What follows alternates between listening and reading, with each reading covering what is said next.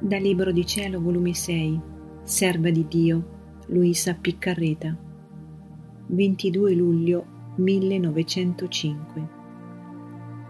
Dio non guarda l'opera, ma l'intensità dell'amore nell'operare.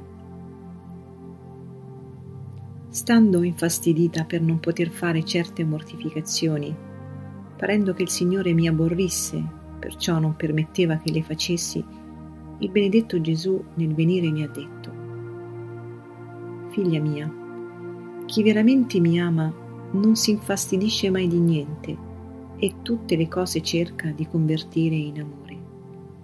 Per qual motivo volevi tu mortificarti? Certo, per amor mio.